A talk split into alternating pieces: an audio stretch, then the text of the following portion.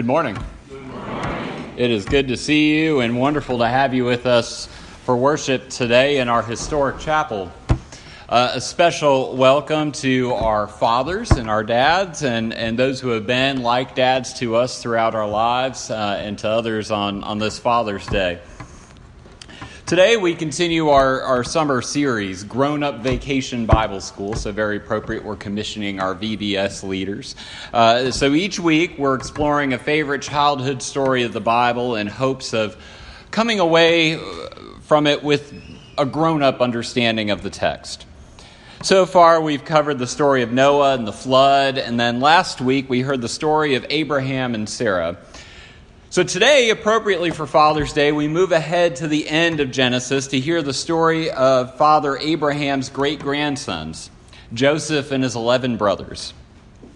It's a story that reminds us that if we think that we've had some bad sibling rivalries growing up, at least we didn't have it this bad. In our first lesson, we met Joseph, and we learned that he was the favorite son of his father, Jacob, because he was a son of his old age.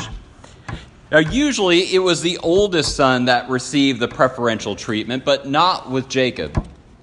After all, he was the younger brother from his twin Esau and tricked Esau uh, and his father Jacob out of Esau's birthright and blessing. It's appropriate that the name Jacob literally means heel grabber in Hebrew, which is essentially slang for a trickster. His son's name, uh, Joseph, however, means he increases, which is telling of his story and his rise and success not only within his family line, but in the house of Pharaoh as well. Jacob loves Joseph more than the other brothers, and that's with the possible exception of the baby of the family, Benjamin, as they are both the sons of his favorite wife, Rachel. Jacob gives Joseph an ornate robe with long sleeves, or as the popular understanding of the story goes, uh, in the, the Broadway musical, a coat of many colors.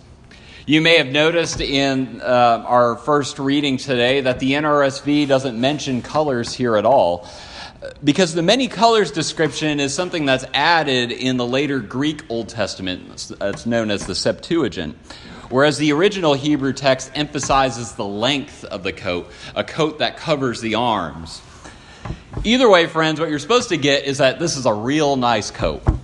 A real nice coat, and the kind of coat that you could understand why the jealous, uh, why, why the brothers are jealous over it. Because it's a visible reminder whenever they see it that Joseph is their father's favorite. But their anger and their jealousy for their brother grows even deeper after Joseph describes his two dreams to them, in which they all, including his own father and mother, bow down to him. So they plot to get rid of him. While out in the field, the brothers throw him into a pit and later sell him into slavery. The story goes on to show Joseph's arrival in Egypt. He serves a high-ranking official of Pharaoh named Potiphar, but Joseph is later thrown in prison after Potiphar's wife improperly accuses him of coming onto her. In jail, our beloved dreamer finds a way to be helpful to Pharaoh by interpreting other people's dreams and successfully uh, predicting a severe famine throughout the region. Because of Joseph, the Egyptians are able to store up enough grain to survive. So, like his name suggests, Joseph increases in power, becoming essentially Pharaoh's right-hand man in Egypt. But also at this time, Joseph's family in Canaan begin to starve from the famine. So his brothers go down to Egypt to buy grain from Joseph. Genesis tells us that the brothers fall at Joseph's feet to pay him homage, but they don't recognize him quite yet, thus fulfilling Joseph's original dream. After Joseph essentially messes with his brothers for a while, because he basically does what any good brother would do who has been wronged, Joseph decides to reveal himself to them, to reconcile, that they might reconcile and that he might be reunited with his father. Our reading begins at this crucial moment. And I, again, uh, like in the previous weeks, encourage you to find your pew Bible uh, and follow along with me throughout the story, because we'll be looking at two passages spanning a few chapters of the story uh, that we might finish the, the saga of Joseph. I invite you to listen now with open hearts and minds as we encounter God's Word together from the forty-fifth chapter of Genesis, beginning with the first verse. Then Joseph could no longer control himself before all those who stood by him, and he cried out, "Send everyone away from me." So no one stayed with him when Joseph made himself known to his brothers. And he wept so loudly that the Egyptians heard it, and the household of Pharaoh heard it. Joseph said to his brothers, "I am Joseph. Is my father still alive?" But his brothers could not answer him, so dismayed were they at his presence. Then Joseph said to his brothers, "Come closer to me." And they came closer. He said, "I am your brother Joseph, whom you sold into Egypt. And now do not be distressed or angry with yourselves, because you sold me here. For God sent me before you to preserve life. For the famine has been in the land these two years, and there are five more years in which there will be neither plowing nor harvest. God sent me before you to preserve for you a remnant on earth, and to keep alive for you many survivors. So it was not you who sent me here, but God. He has made me a father to Pharaoh, and lord of all his house, and ruler over all the land of Egypt." Let's stop here for just a moment. Joseph reveals himself to his brothers, and he reassures them that through this crazy sequence of events, God's plan has been at work, bringing them all to Egypt that their family might survive and thrive for generations to come.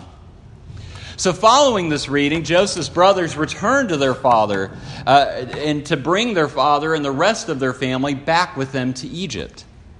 We see this idea, this theme brought to fruition in our second passage, as Joseph's brothers seek his forgiveness following their father's death.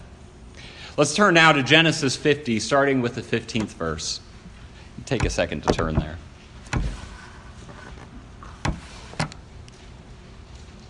Realizing that their father was dead, Joseph's brothers said, "What if Joseph still bears a grudge against us and pays us back in full for all the wrong that we did to him?"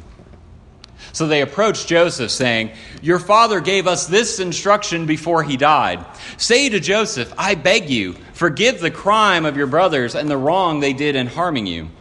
Now therefore, please forgive the crime of the servants of the God of your father." Joseph wept when they spoke to him.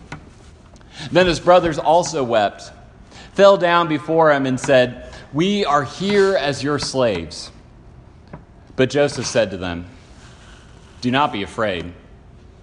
Am I in the place of God? Even though you intended to do harm to me, God intended it for good, in order to preserve a numerous people, as he is doing today. So have no fear. I myself will provide for you and your little ones."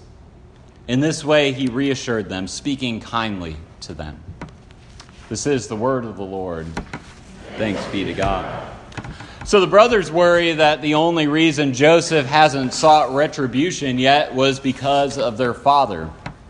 Now that he has died, surely they think that Joseph will now act harshly, get their revenge. So they go to him and make up an instruction from their father, begging Joseph to forgive his brothers. They fall at their younger brother's knees, at his feet, in remorse, and Joseph weeps along with them. Here we see one of the most beautiful stories of forgiveness and reconciliation in all of Scripture. Rather than act shrewdly toward his brothers, he speaks a word of comfort and reassurance to them. He says, "Do not be afraid. Though you intended to do harm to me, God intended it for good." This is probably the most memorable line of the whole Joseph story, perhaps the entire book of Genesis as well. It's a beautiful line of forgiveness. an act that opens the door for reconciliation with his brothers and their family.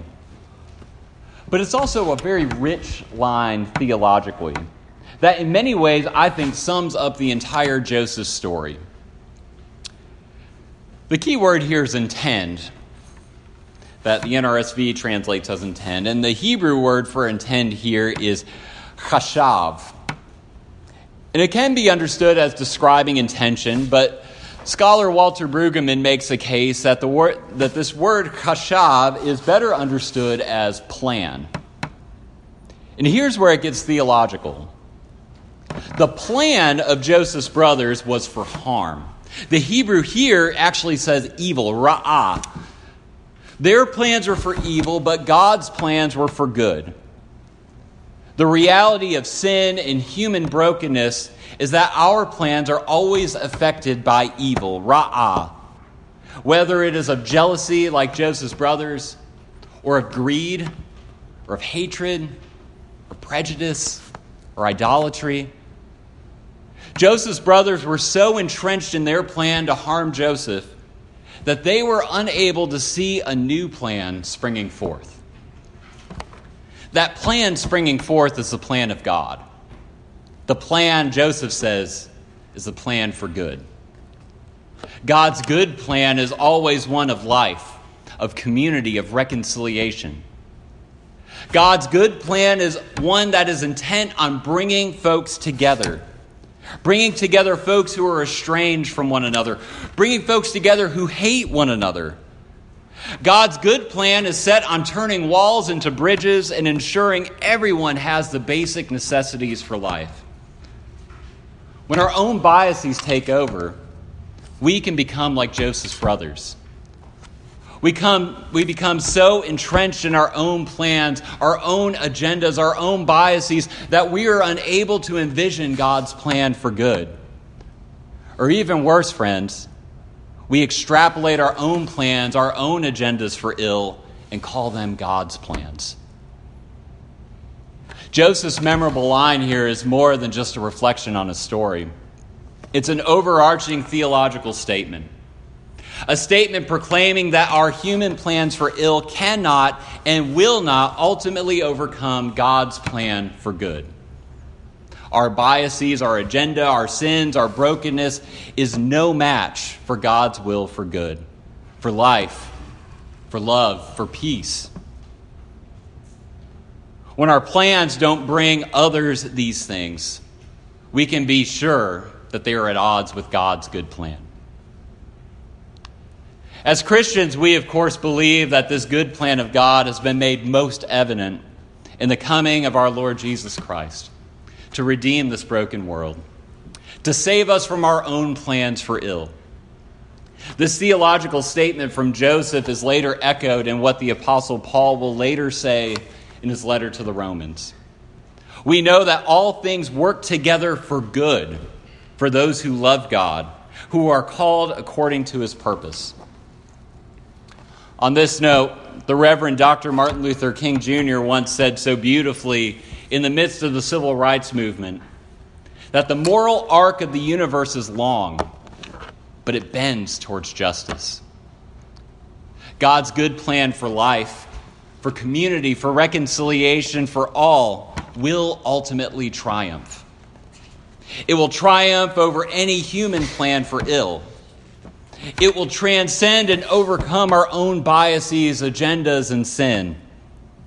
In the meantime, we are called to seek out this good plan, to challenge the brokenness of our society and world, reconciling with our neighbors, and seeking to bring life and joy to those who need it. A few weeks ago, I received a request, as did the pastors of every congregation in the Presbyterian Church U S A. Our General Assembly, our, our highest uh, gathering of, of the denomination, began last night in Saint Louis, where commissioners from across the denomination, including uh, folks we elected from our own presbytery, gather together to discern the mind of Christ and seek to make decisions about our denomination. Every General Assembly is steeped in worship, and each assembly uh, has a hymn that's commissioned, that's written for it, that provides an overview of the theme. This year's different in that the denomination has asked each congregation to join in singing the commissioned hymn for the assembly. The hymn's title is Draw the Welcome Circle Wider by Mary Louise Springle. This hymn highlights the overall theme of the assembly this year, renewing the vision, kingdom building for the twenty-first century. Not, not kingdom building, but kingdom building for the twenty-first century. When I read through the text of the hymn this week, I was reminded of God's good plan. God's plan for good that we see Joseph share with his brothers. Written in a way that I think allows us to discern and enter into this plan together. God's intention and will for reconciliation and peace and community to be shared among the whole human family. It's a divine plan for good that no human evil or will for harm can ultimately stop. So friends, I invite us to join in this hymn with Presbyterians throughout the country. And to be clear, we're all in the same boat here, as this is an unfamiliar hymn to everyone. So in other words, none of us have the excuse of, well, I don't know that one. But I promise it's at least to a familiar tune. And as we sing, friends, may we be reminded of God's plan, of God's intention for good. This good plan that Joseph the dreamer shares with his brothers. This good plan of God of breaking down the barriers that divide us, that our tables might be extended, our hearts opened, and our excitement renewed for what God is doing here in our midst. And friends, as we sing, may we experience God's plan for good, that we might serve Christ together and share his love, God's good plan with the whole world. Amen.